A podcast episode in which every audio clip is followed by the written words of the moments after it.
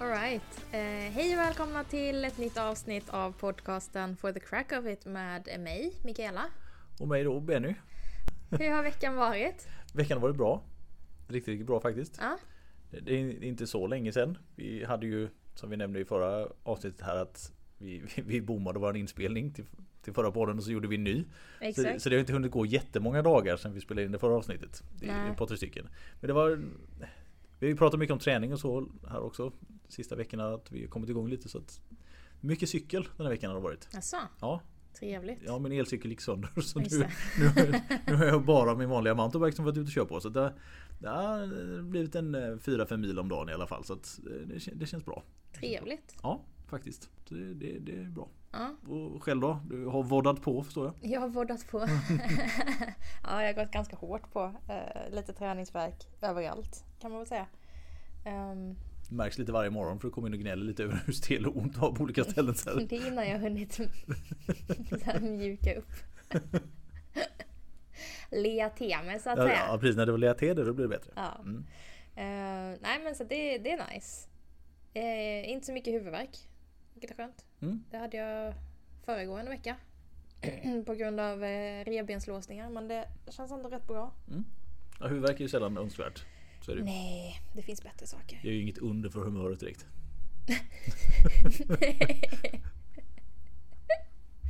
nej, det finns bättre saker. Eh, nej men eh, annars har jag inte jätte... Alltså, det har inte hänt så mycket. Nej. Jag hade en sak jag tänkte vi skulle ta upp lite grann. Vi fick en fråga på våran Facebook-sida. Tror Ja. det var. Och det gällde utbildning. Just Var det. det? Mm, Vi, vi, har, ja, vi, vi har ju adresserat det här lite tidigare i en, en episod där vi pratade om vad vi gick vår utbildning. Men vi Mm. kanske skulle klargöra lite. Frågan som vi fick här var ju ifall vi hade en åtta veckors svensk utbildning.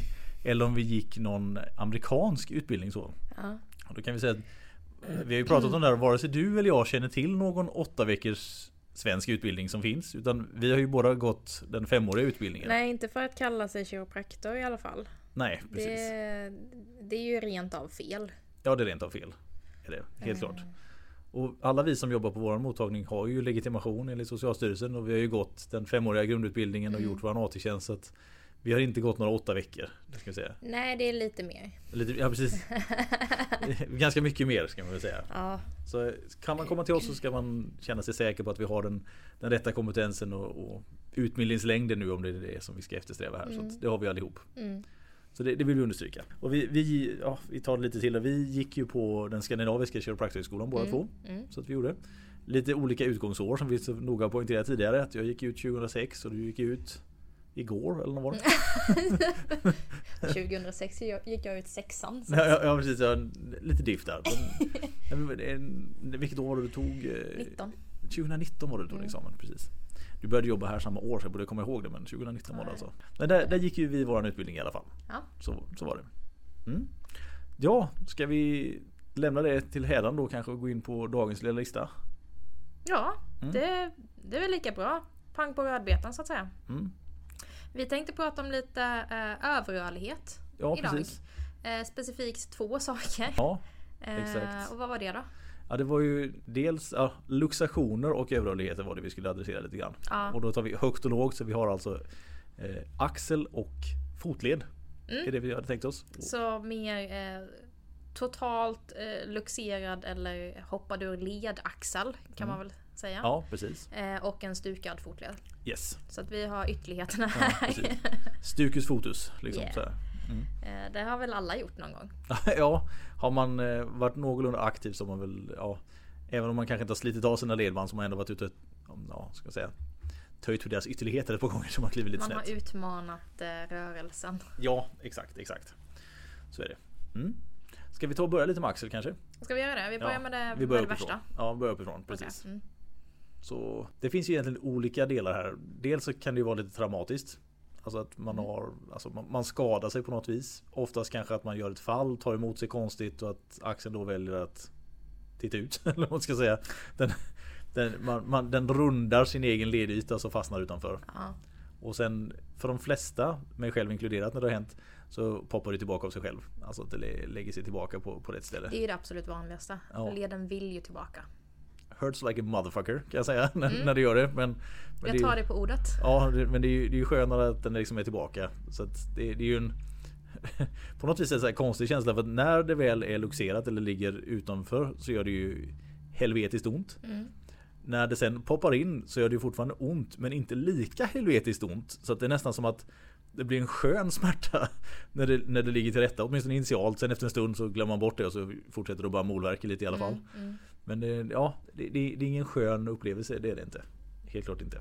Nej, jag kan bara utgå ifrån det. Ja precis, du, du har inte provat den än så att säga. Nej. Jag är ju så här. Jag, jag sa det ju till dig förra veckan. Att Mm. jag tror inte jag kan få mina axelledare att hoppa. Jag tror jag är alldeles för plan. Ja, Så att det är inget att hoppa ur. Det finns ingenting att gå bakom där och bara ramla tillbaka. Så Ja men lite så. Jag har lite för naturligt rörliga Mm. axlar kan man väl säga. Ja de är lite, lite. Helt Ja, klart. det är lite, lite geléaxlar. Ja, det, jag lyckas ju dra mina axlar ur led på ett kampsportspass. Mhm. Faktiskt med- i ett Vi skulle göra ett lite avancerat kast som kallas Jugarami för alla som är sugna på att testa. Du bygger ju upp det som Ja precis. Och det var en, en instruktör där som kastade mig i det här fallet och jag lyckades fastna i hans gi då, eller träningsoverall. Mm. Så att in mid-air känner jag att det, min feta röv är på väg åt ett håll medan min axel då tar stopp och ska gå åt andras och då säger det bara pop. Och jag skrikande som en liten tjej faller ihop som en säck potatis. Du säger det som att det skulle vara något hemskt. Ja, och när jag väl då ramlar i marken, alltså när, när jag tar mark som man säger, då poppar axeln tillbaka. Alltså den ramlar in på rätt läge igen. Var på ytterligare ett skrik. Så det är ändå en snabb liksom pop-up. Ja, en pop-up var det. Och sen eh, hade jag väldigt, väldigt ont just där och då. Jag fick be om hjälp för jag klarade inte av att växla bilen på vägen hem så jag blev hemskjutsad. Ja, jo det är väl Så ändå det var nice där. Och sen eh, var det ja, lite rehabilitering som vi ska prata om sen. Det var, det var så det hände för mig i alla fall. Det har aldrig hänt igen. Nej, okej. jag, jag har klarat mig ifrån det. Och det, jag ska säga, om inte den traumatiska bilden är för stor och att ledytor och sånt är, om vi kallar det för normala i sina rörelseomfång sådär. Så, så blir det ju inte så att man måste vara forever alltså slapp i axeln bara för att den har gått ur led en gång. Utan det, det kan man ju klara va. Ja. Men har man istället oturen att man kanske gör det här flera gånger eller att man skadar sig igen och igen så kan man ju hamna i ett sånt där läge när det nästan kan komma när som helst. Mm. Faktiskt. Jag hade faktiskt en eh, incident på mitt andra jobb Mm. eh, med en kollega eh, som har en tendens till att det lätt hoppar. Mm. Om man säger. Skulle vi ta ner en vitvara eh, från ett lite högre område, en, en diskmaskin. Mm. Ehm, och sen så känner jag hur jag helt plötsligt lyfter hela diskmaskinen själv över huvudet. För att han puttar den bort från sig Ah okej. och typ börjar skrika. Aj aj aj aj. Ehm, eller ja, skrika och skrika. Han var, han var väldigt van vid det. Så att han Okej. var väl mer så här bara Åh! Inte nöjd med situationen i alla fall utan det, det drog ordentligt. Ja. Precis. Eh, och jag bara, vad fan händer? Försöka balansera ner en diskmaskin från ovanför huvudet är inte det lättaste. Nej. Och framförallt inte när, man är, när det är tänkt att man ska vara två. För då Nej. har man inte riktigt tyngden åt det hållet att man kan pressa tillbaka så att man kan styra den heller. Så, Precis. så det blir lite såhär, vad ska jag säga, strongman-varianten att man bara ska ta den i famnen och gå ner. Ja, precis. Från ingenstans liksom. ja precis. Oförberedd Eh. dessutom. och eh, så visade det sig att hans eh, axel poppade. Mm. Ehm, midlyft. Ja, midlyft. Ja. Precis när man inte vill att det ska poppa. Liksom, Ja. så här, midlyft. Mm. Det gick bra. Ja. För honom, för mig och för disken. Men, Ja, precis. Alla överlevde. Det är så höjden av kundservice, axeln hoppar ur led men vi levererar i tid. Så att, ja, det är ingen dålig kundrespons det är inte. Nej. Nej, det är bra. eh, men ehm, ja, det, det, kan ju, det kan ju hända när som. Om man är lite för, har den tendensen om man säger. Mm, precis. Och det vi har ju sprungit på många patienter genom åren som har olika typer av sådana här axelproblem där det liksom hoppar ur led lite titt som tätt. Mm. Och de som det är, om vi säger allra värst för är ju när det kommer Ja, typ, jag gick ut och det var för mycket motvind så axeln hoppade ur led. Alltså, nu överdriver jag lite här men det, alltså det är så otroligt lätt. Alltså, vissa har ju beskrivit här bara som att de tar på sig tröjan till exempel Mm. och så hoppar den ur. Och många av dem lyckas man kanske inte riktigt rehabilitera bara med, med träning och sådär utan det krävs nästan en operation till slut. Ja, när det har gått så pass långt då är det ju...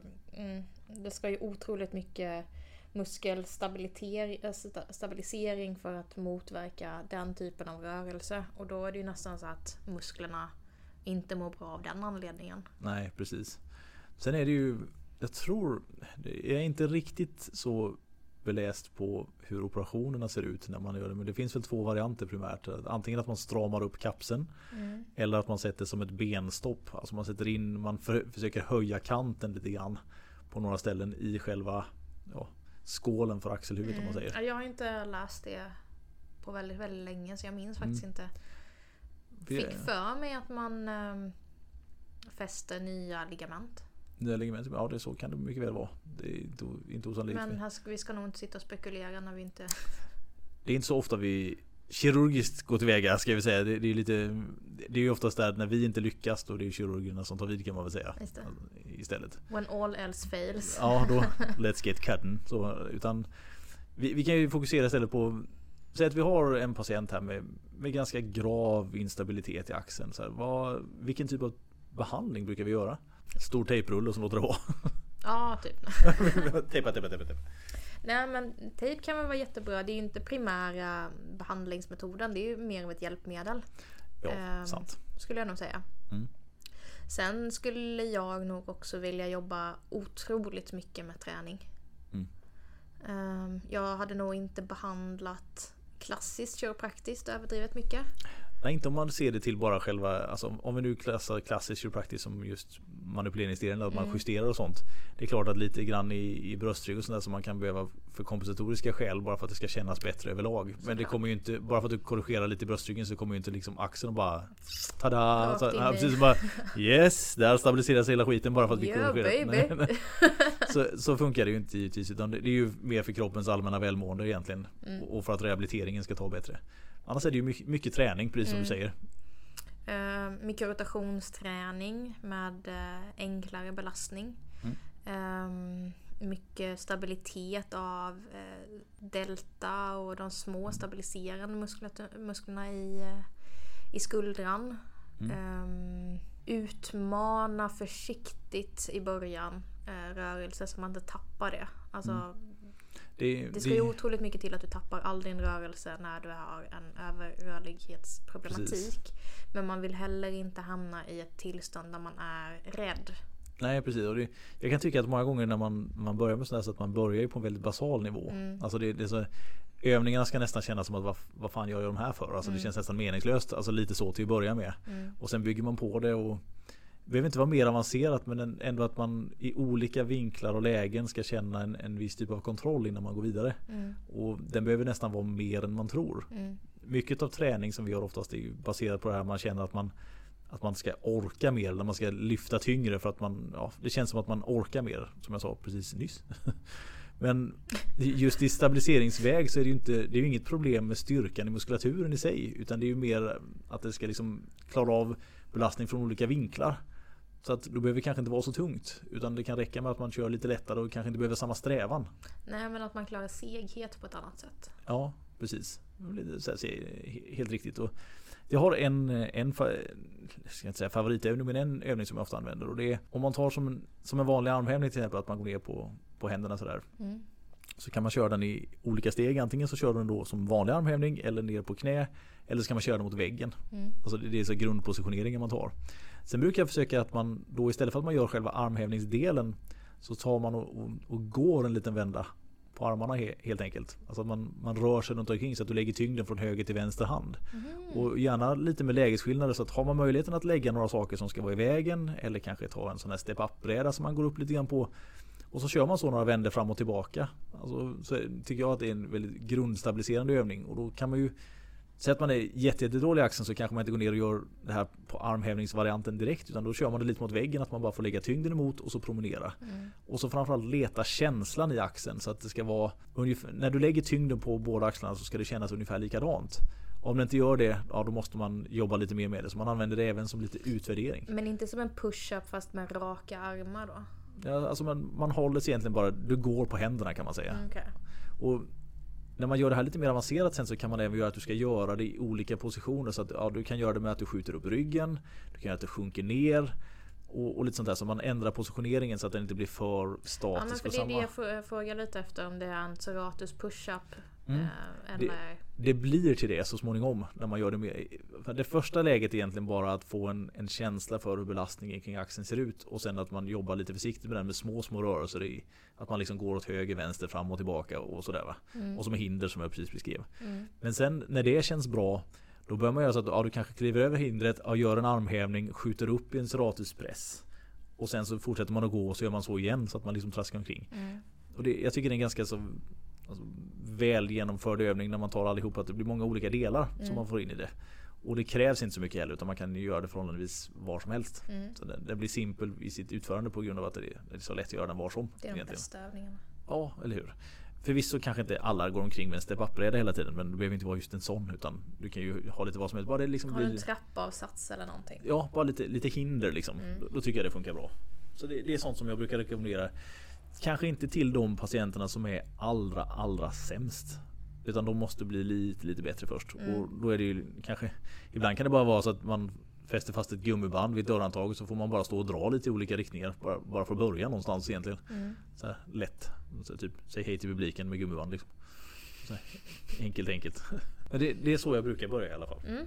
Ja men det låter fullt rimligt. Jag har inte så många, eller jag har inte haft så många patienter med den typen av överrörlighetsbesvär i, i axeln. Alltså när det är riktigt så kritiskt. Nej, Jag har haft precis. några när det är Ja men det är ett problem men det är inte luxationsrisk i alla lägen. Liksom. Nej precis. Det är mer bara att axeln kanske inte känns Mm. så säker i vissa saker. Exakt. Ja, Eh, och då blir det ju mer av en ja, men, styrketräning. ja. Med olika övningar för det. Precis, och det, här är det kanske en, en viktig definition ibland. Alltså, när vi pratar om en instabil axel. Om det nu skulle vara ur ett patologiskt synsätt så ska det egentligen finnas en skada som föreligger det som gör att du liksom har tendens att glida ur. Men när man kanske pratar med någon patient ibland så väljer man ändå att uttrycka som att du har en instabil axel. Mm. Och det, det är väl mer att funktionen i axeln inte är helt optimala så att när de gör vissa saker så agerar den inte optimalt. Mm. Det behöver inte betyda att den ska hoppa ur led hela tiden.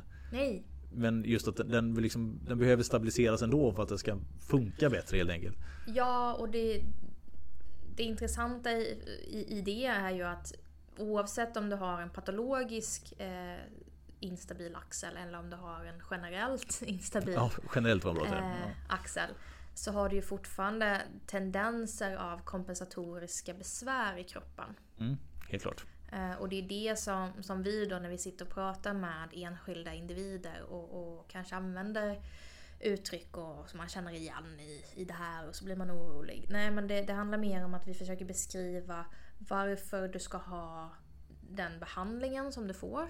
Mm, Eller de övningar och den rehaben som du får. precis. Ehm, en, en, en instabil axel är inte samma sak som en annan. Nej, exakt. Och det, det, här är också kanske viktigt att poängtera så att när, när man pratar med, med patienter överlag Så ibland så kanske man inte kan hålla sig rent till facktermer rakt igenom för då förstår de inte vad man menar. Utan, Är det mycket latin? Ja, alltså, precis.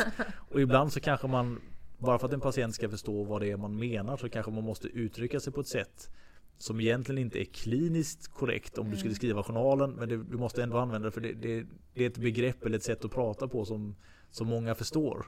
Istället. Alltså, där får man väl kanske ibland glida över lite att Ja men Ja. är brist på bättre ord att dumma ner Ja, det.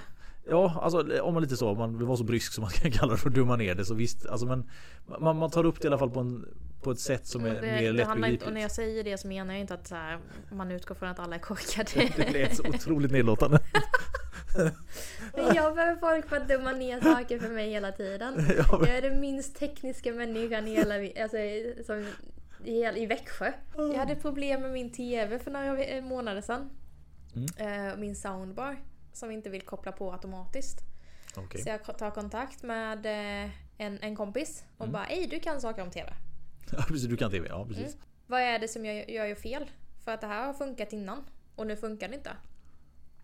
Och han bara, ja men du får titta på inställningar och göra ditten och göra datten och är den kopplad i HDMI och, och jag sitter där och bara, hur vet man det? Var, var hittar jag inställningar? I don't know. Jag vill bara att det ska funka. Ja precis. Så power on, let's go. Så Och du vet i textformat när man så här, man kan läsa sucken. ja, den liksom hörs genom det digitala universumet bara. Ah. Vi tar det en gång till. Men alltså HDMI, är det på min lilla låda? Låda? Jag bara, ja men för jag har ju en TV där själva TVn är en låda.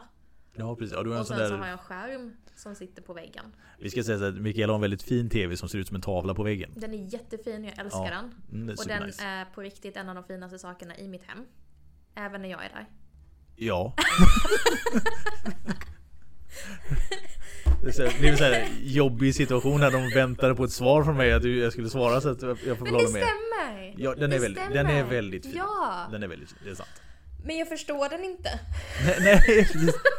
Det är en sån där fin sak som när du trycker på power sen ska allting bara vara Ja! funktionellt. Det ska bara ja. funka och den jo- gjorde inte det och jag blev jätteupprörd. Ja.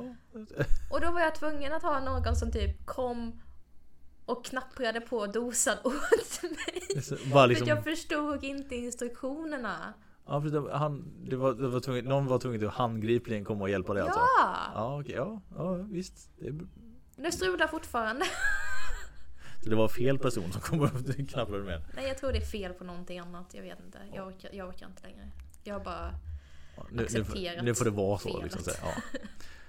Tillbaka till vårt ämne då som var instabil axel och inte TV. Men eh, hur, hur går vi vidare? Med det sagt Ja, så menar jag, det, det menas inte att så här, nedlåtande när dumma ner. Det är bara i vissa lägen behöver man någon som bara Okej, svart eller vitt. Så Ja, här är det. så här är det. Smack Precis. bang. Exakt, exakt. Eh, jag behöver det dagligen. Ja, så, så blir det ju. Alltså, många patienter som vi har så förklarar man det ju kanske på ett sätt som man tror att de kommer förstå det lättare än kanske alltid fakta korrekt. Eller sådär, Mm. alltså term, terminologimässigt så att säga. Jag försöker dubbelkolla med alla mina patienter. Varje patient bara, hänger du med eller är det bara mumbo jumbo? Ja, precis. De flesta säger att de hänger med så Ja, och se, ser de inte alldeles så lost ut samtidigt så brukar det vara sant. Ja. Här, ja. Precis. Mm. Ja, så det, det, det, det, det är de uttrycken som vi använder i alla fall just med instabilitet och sådär. Och sen är det ju, det finns ju en uppsjö av olika övningar man kan göra egentligen. Nu har ju inte vi gått igenom alla. Vi har pratat lite om det som jag nämnde innan med lilla hinderbanan där. Kan vara så att vi kanske tar lite bilder här i veckan och ser så vi kan visa exakt vad vi menar. Ja. Jag tror att den är ganska så tydlig men man vet aldrig. Det kan vara lika bra att liksom lägga upp det lite. Så vi ser hur det ser ut. Och sen gummiband är ju the shoulders best friend kan man väl säga. Ja, de är ju väldigt effektiva. Det, det är många, många gånger så att man behöver göra, lägga belastningen i väldigt många olika vinklar. Mm. Och där är gummibanden svårslagna så du kan ju fästa dem lite var som. Ja men det är ju det är nästan tråkigt men det är så jävla effektivt med gummiband. Ja, mångs, mångsidigheten liksom. liksom. Ja. Och det, ja, så det, det, det rekommenderar vi ofta. Alltså att man ska liksom skaffa sig ett om det, om det behövs. Mm. Och sen lägger, försöker man ju lägga upp träningen på ett sånt sätt så att ja, man förbättrar den här stabiliteten under ett visst antal veckor och så följer man upp det lite under tiden. Mm. Och sen måste man ju någonstans sen här börja provocera lite grann för att se om det håller Mm. eller inte va. Och med det sagt så behöver det inte betyda att man ska gå liksom runt kvarteret på händer bara för att se om man ramlar ihop eller inte utan man måste börja göra mer saker för Kunde du inte det innan så. Tada! Var det helt plötsligt Miracle trainers kan få det att börja gå på händerna trots att du inte kunde det innan. Eh, Åh, tappade jag min tråd lite. Jo. När man har problem med just det här att, att det luxerar ofta eller att man hoppar ur led ofta. Mm. Så blir man blir ju rädd för det eftersom det gör så jävla ont när det Mm. sker. Även om du är van vid att det händer ofta så det, det är ju liksom inget skönt. Är det Nej. inte. Så att den här rädslan för att det ska hända hela tiden gör att man gärna minimerar sitt rörelsemönster. Alltså man, man undviker ytterlägen, man undviker vissa saker hela tiden bara för att man är rädd att det ska skita sig. Mm. Och det i sig skapar ju det som du nämnde så fint innan, så här kompensatoriska problem. Så det, är ju- det är ju väldigt ofta man träffar på patienter som säger att de är överrörliga. Men i vissa delar av axeln så är de stela som fasen för de har liksom inte använt det, den delen av rörelsen överhuvudtaget för att de är så rädda för att vara i de lägena så att det liksom har stelnat till i alla fall. Mm. Så det, det kanske inte är just stretching man rekommenderar men viss typ av rörlighetsträning kan behövas även för en instabil axel ibland. Bara just på grund av det här att man har varit så rädd för att använda den. Mm. Så det blir lite så här ja, motsägelsefullt att man, ja men du ska träna rörlighet på din överrörliga axel. Det, det låter ju konstigt när man säger det så men jag, jag, tror att det är ganska vanligt ändå. Fast det är en balans. Det är ju det. Mm. Det är det det kokar ner i. Att man behöver en viss typ av rörelse och man behöver en viss typ av stabilitet. Och olika människor har ju olika mycket naturligt av de ja, olika. Visst är det så. Visst är det så. Jag har de här jag har behandlat många för det här. Men de, jag har två fall som är... Bara några har du orsakat? Idag då. jag har två fall framförallt. båda de här två är patienter till mig. Men det är också personer som jag klassar som vänner. Kan man säga. Man träffar dem lite privat då och då sådär också. Så att därför kan jag kanske nämna deras fall lite mer. Jag har pratat med dem innan så att det, det ska vara okej okay att vi nämner det lite. Men de har ju så pass dåliga axlar så att det, det, är nästan svårt att behandla. Alltså framförallt bröstrygg och sånt där. För att så fort du får någon press på axeln så är det nästan som att den vill hoppa ut. Alltså, Även magliggande? Magliggande går bättre men det är fortfarande som du lägger trycket nära. Mm. Så man måste liksom göra sig säker på att du inte har för mycket belastning för det, för det, det poppar så extremt lätt. Faktiskt. Mm. Och framförallt eh, min tjejkompis här hon, hon är sån där så att hon ogärna kramas till exempel. Alltså framförallt med mig då som är liksom modell större. Aha. För det känns som att när hon då Om hon ska liksom hålla runt så är hon liksom rädd att man Kommer till för nära det då blir press att den liksom hoppar ur Direkt. Mm. Alltså, och hennes fall är väl kanske det mest extrema. Jag tror att hon har genomgått För det, det är båda hennes axlar också. Mm. Så att hon har genomgått två eller tre operationer på den ena och fem stycken på den andra tror jag för att försöka tajta till det här. Och det är fortfarande så här, ja, Så tyvärr. Men lever inte hon med typ tejp då? ja, jo. Vi, vi, har gått igenom det här på gånger. Vi, vi, har även provat lite ortoser, alltså så här stöd och sånt. Och de funkar väldigt bra, men de är väldigt inskränkande i i rörelsen. Ja, och som hon säger också att de är fula som stryk. Alltså hennes ord, inte mina här. Men så hon vill inte gärna ha dem på sig och de är oftast ganska varma. Mm, ja, förvisso.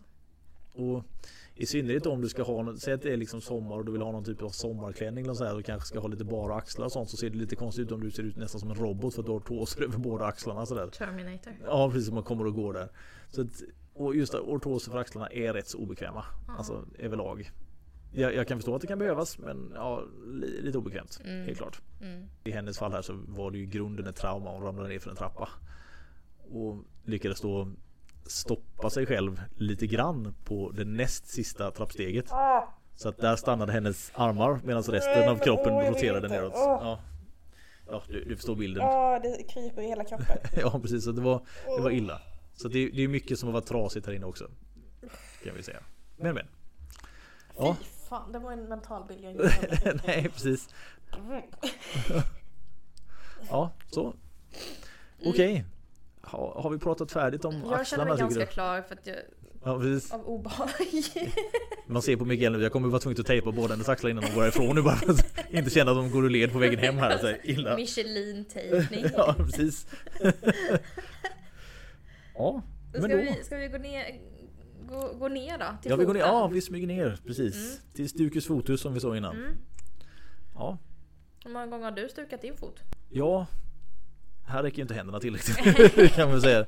Eftersom jag har hållit på mycket med bollsport där så händer det lite då och då. Ja. Faktiskt. Så även än idag, inte lika vanligt nu längre när jag är lite långsammare så går, ja, då klarar man sig bättre. Men det har, det har hänt flertalet gånger med båda fötterna faktiskt. Ja. Jag, har, jag har lyckligtvis aldrig dragit på mig någon sån där djävulsk stukning där man kanske misstänker att saker och ting har gått av. Utan mer lite så här uttöjd känsla och lite lättare ja, svullnad och mm. ja, blåmärken som det gärna blir då.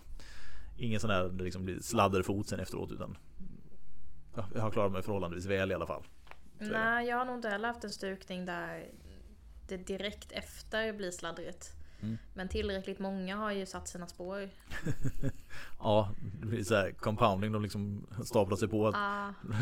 Ledbandet eller ledbanden här då, de, så här, det sträcks ut lite varje gång så att sen blir det inte riktigt som det var innan utan det är lite sämre. Nej, det är lite som ett gammalt gummiband liksom. Mm, precis bara, mm, du kan dra i det men ja. Ska man verkligen? Kanske inte skulle lita på det fullt ut. Nej, så, nej det är klart. Uh, men uh, ja, nej aldrig några så här där man behövt röntga eller misstänka att fraktur eller sådana saker. Mm. Um, och det är ju skönt. Ja, jätteskönt. Men um, jag kan ju fortfarande ha besvär men du vet såhär, fotboll. Mm, precis.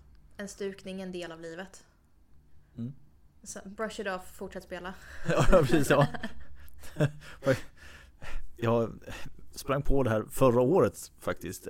Det händer lite då att man får frågor om det men en patient till mig som brukar komma lite då och då med andra problem så här ringde och, och sa att han skulle gå, eller hade gått runt sjön här nere. Mm. Alltså som är, är här i Växjö då. Som är ganska plan och fin ställe. Att han hade råkat kliva lite snett.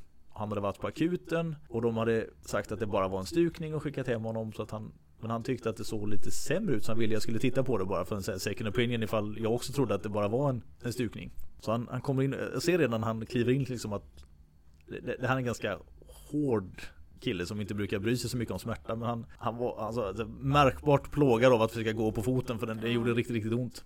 Och när han då ska ta av sig strumpan så jag tror först att han har lindat in den.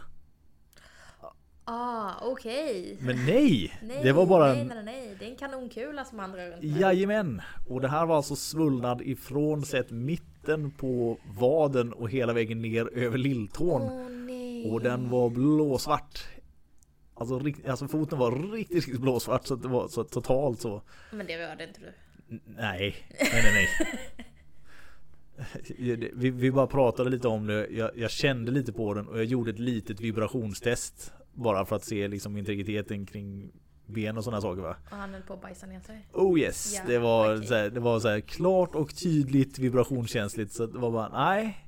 Här ska vi nog... Eh, Nästa röntgen. ja, och mycket riktigt han gick tillbaka till akuten igen. Eller det gick utan han fick ju hjälp dit. Så jag, tvingade honom inte gå utan det, här- det här, Du har kommit hit. Ja precis. Den här, här var det faktiskt så att det, det här var sista patientbesöket för dagen för mig så att jag passade på att gå och hämta bilen som jag hade den dagen.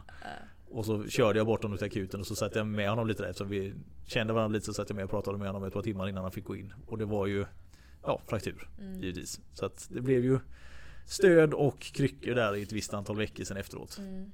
Och jag, jag fattar inte riktigt hur de kunde skicka hem honom. Jag, jag får väl bara hoppas på att den svullnaden som han hade när han kom hit, att han inte var där när han var där då. För det, det fanns ju liksom inga tvivel att här måste någonting vara mer trasigt än att du bara töjt ut ett ledband. För den, ja, Nej. Vi kan ju sitta här och ha åsikter om akuten, absolut. Ja. Men, ja, nej. Vi, vi, vi får väl hoppas att eh, den typen av blödning och svullnad uppkom ja dagen alltså, efter. för, det, för det blir ju en sån här, när man ser det så blir det nästan en så lite förvrängd känsla. Mm. Alltså det är så svullet som man tänker, är det här ens fysiskt möjligt? Kan den vara så här stor? Mm. Utan att det liksom smäller? man ska säga. Ja, men det är extremt för det, det blir till och med så att Alltså tårna ser liksom, de är ju Det är mer inte tår längre. Nej, det är mer runda än tår. Alltså så här, och, och du har svårt att få någon definition mellan någon struktur i foten alls för det är som, som du sa innan, en fotboll eller ballong. Ja. Liksom så här, bara uppsvällt sådär. Och så färg då, alltså så här, blå, svart, röd så här, på utsidan. Men jag har ju så här, och det, det är ju ett klockrent exempel på en frak- fraktur. Kan Mm. man väl ändå säga. Jajamän. Ehm, Men, men om vi pratar stukning och om vi pratar det, det jag faktiskt har någon erfarenhet av eh, så är det ju fotboll på låg nivå. Semi-elit. nej, nej, nej, långt ifrån. Ehm, Men, men, men det jag växte upp med och, och liksom kom att tycka var normalt i, i den typen av lagsammanhang så var det ju att en, en stukad fot är ingenting. Eh, ja men du kan gå av träningen idag men vi ses på torsdag. Ja, typ, jo. Ehm, kanske få tejpa i två veckor. Men. Ja, precis. Och det är ju där som det, som, som det blir så fel. För att ja absolut om du har en elitsatsning och ditt jobb är din idrott. Mm. Då kanske man som terapeut eller, eller vårdgivare får, får tänka ut ett sätt att ja, men hur ska vi göra? Hur ska vi lindra sv- svullnaden och åtgärda problemet på kortast möjliga sikt för att det är match på söndag. Ja, precis. Eh, Och den måste spelas. Och hur ska vi lägga upp rehaben parallellt med det? Mm. Är du inte elit, då kanske du faktiskt inte ska gå på träningen på någon vecka i alla fall. Nej, precis. Och det, här, Jag hade faktiskt det här problemet med min lilla syster för Jaha. några år sedan. Mm. När jag fortfarande pluggade. okej. Eh, Så jag fick ett, ett sms från min faster som var och tittade på hennes fotbollsmatch. Mm. Eh, Där hon bara du, eh, du kanske ska ta och ringa Felicia ikväll, min lilla syster. Ja, hur- Eh, Och jag bara, "Ha, vadå? Hon bara, nej men hon fick en ordentlig smäll, det är svullet och typ ingen verkar veta hur man lindar en fot här. Den klassiska gärdsgårdsserie-grejen. Ja. så jag bara, "Ah, okej, fan. Så jag ringer eh, Felicia eh, och hon bara, nej jag mår bra. Jag bara, det är bullshit för jag har ju redan pratat med, med vår faster. Mm. Jag bara, men jag kommer ut i, jag, jag kommer ut och så kan jag titta på det. Och jag hör ju hon bara, mm. Ja, Jag vet inte om det är en så bra idé. Redan där så bara, mm, tror jag ska det. Så, Ja, mm. precis. Så jag eh, hoppar ut och, och mer eller mindre tvingar mig in på hennes rum. Jag bodde hemma hos våra föräldrar då. Mm. Och hon ligger och gömmer sin fot under täcket. Out of sight, out of mind. Så. Mm. Tills jag då lyfter på täcket och bara Nej men oj, du sover med en fotboll i sängen alltså. Ja. Och så sa jag att du kommer behöva, vi behöver ett, behöva linda. Du har uppenbarligen in- ingen linda på det nu. Det här hände för flera timmar sedan. Det kommer inte hjälpa att jag lindade nu rent så funktionsmässigt eller svullnadsmässigt. Däremot så behöver du fortfarande ett stöd. Få lite press runt och sen lite högläge som man säger. Så. Exakt. Mm. Eh, och du kommer inte få träna på två veckor. Ja. Den var inte populär. Nej, den brukar sällan vara det när man sätter den så typen av stopp sådär. Ja. Och jag fick ju följa med henne på hennes träningspass. Och sitta och vakta henne. För att hon inte skulle springa på den där jävla foten. För att hennes lagkamrater och tränare tyckte att det är väl inte så farligt. Ja, det är, det är en sån där sak som jag kan explodera på lite grann faktiskt. Eller hur? Alltså så här, som sagt, det är en sak om ditt, ditt jobb är din idrott. Ja, Och på ett du- vis ja. Ja, precis. Då har man ofta å andra sidan en helt annan approach till sin egna kropp också. Vi går ner till, till brass tacks av foten här då. Nu börjar tiden rinna iväg för oss lite här tror jag. Eh, vad kan vi då göra med en stukad fot? Ja, precis. Eh, mycket balans skulle jag säga. Mm. Små mikro-movements, Ja, eh, micro-movements, ja. mikrorörelser. Liksom att, kan du stå på ett ben? Kan du hålla balansen? Mm. Kan man kanske jobba med eh, ett, alltså stå på balansbräda? Stå Mm. ett ben på balansbräda? Kan du eh, så småningom börja öka belastning i form av hopp och landning? Mm. Eh, lägg till en, en kontrollerad rotation. Eh, den typen av belastning och progression gillar, gillar jag. Mm. Sen kan man ju även här jobba mycket med gummiband i att här, dra upp foten mot eh, underbenet eller rakt åt sidan. Eller man jobbar mer styrke, styrketräningsliknande i sin rehab. Ja precis. Ehm, och sådana saker. Ja det är helt riktigt. Jag håller helt och hållet med dig. Det är jättebra. Alltså just balans som du säger. Balansbrädor i olika slag. Mm. Sand brukar jag tycka funkar rätt bra. Alltså röra sig i liksom på olika sätt. Eh, Även i vissa fall om det inte finns att tillhandahålla en balansplatta så kan man ta en yogamatta som man viker ihop så att du får ett lite lätt instabilt underlag som du Mm. står på. Funkar också mycket bra.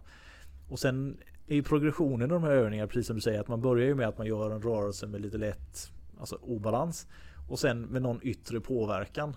Och då kan du ha gummiband till exempel som drar i en annan riktning så att du får både då din vanliga balans och sen drar det åt ett annat håll. Även bollar till exempel. Jag har rekommenderat vid några tillfällen att man ska stå på en balansbräda så ska man ha en tennisboll som man kastar mot väggen och sen fångar. Du, får Mm. liksom, du gör någonting. Du ska balansera och göra någonting annat. Min pappa brukade kasta en viktad boll på mig när jag stod på min balansbräda. En vad för något? En vikt, alltså så en liten liten typ sandbag fast på typ två kilo. Okej.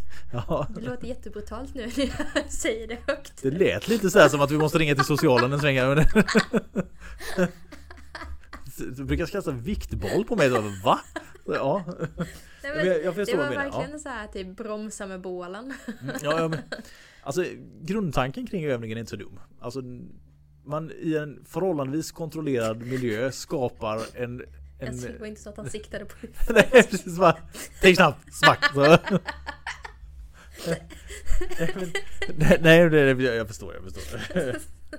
Men just det att man har, du har en kontrollerad övning och som du introducerar lite lätt okontrollerade krafter i. Mm. Om man säger så att du blandar de två så att du ska liksom bibehålla balansen trots en kraft som du själv inte vet om hur den är innan du får den på dig eller vad man ska säga. Mm. I en optimal värld så vill man ju också gärna gå igenom lite löpteknik eller om det är skridskor det handlar om skridskoteknik eller sådana saker. Visst är det också. så. Mm. Men det, det är inte alltid man får tillgång till det. Nej, alltså man, man ska ju säga så att om man rehabiliterar sånt här så de sista stegen som man kanske hade velat följa med patienten är inte alltid de kommer utan de har, vid det laget är de så pass bra så att de är i regel tillbaka i Mm. spel. Och tyvärr väldigt många som inte kör linan ut. Utan man, Nej, nej. man kör tills det... sv- Svullnaden är borta, nu kan jag spela. Och sen Ja. så, ja men det gör lite ont. Men jag kan tejpa. Ja precis, ja, precis ja, den eh, beprövade tejpen. Suck. Alltså Tejp är väldigt bra för att stabilisera. Det är det. Men tejp är fake som man säger. Alltså, det, om du tejpar din fot så känns den ju bättre stabil och så länge du har tejpen där så är den ju mer stabil. Mm. Men när du inte har tejpen där så har den inte blivit ett dugg bättre av att du hade den där. Nej Alltså, nej, det, är- tränar det är ju bara ett plåster. Ja precis, så det är lätt att lura sig själv och så kommer du till den matchen att ah fan jag glömde rullen. Och så kör du den, ja då har du oftast åkt dit igen. Mm. För att du, du var inte så stabil som du trodde och sätter du då lite press i en sidoriktning där du ska vända. Ja då håller inte foten och så kliver du ut igen. Mm. Fast då ser man ju det oftast inte som sitt tillkommande att man har gjort tejpen utan det är mer bara ah fan nu igen, det var otur. Så bara, nah, du har ju kanske preppat för den för att du var lite otålig och inte tränade hela vägen ut. Mm. Säger jag med en gnutta bitterhet i rösten. Mm. Ja, men du. Jag tror att vi har kommit till ända med dem. Känner vi oss nöjda? Ja, jag tror det i alla fall, åtminstone initialt. Är är det så att någon har några frågor så är det som vanligt bara att höra av sig till oss. Ja, Via våra sociala medier och kanaler. ja precis. Växjö kiropraktorklinik på både Instagram och Facebook. Eh, har ni några frågor kan ni skriva där. Eh, vill ni följa oss separat? Eller ja, också? Också, ja precis, går bra. Så finns eh, jag på Chiropraktor Mickis och Jag har kirobämpar då. eh, i övrigt så tänker jag att vi hörs nästa vecka. Det gör vi. Ha det gött! Tja då. Hej!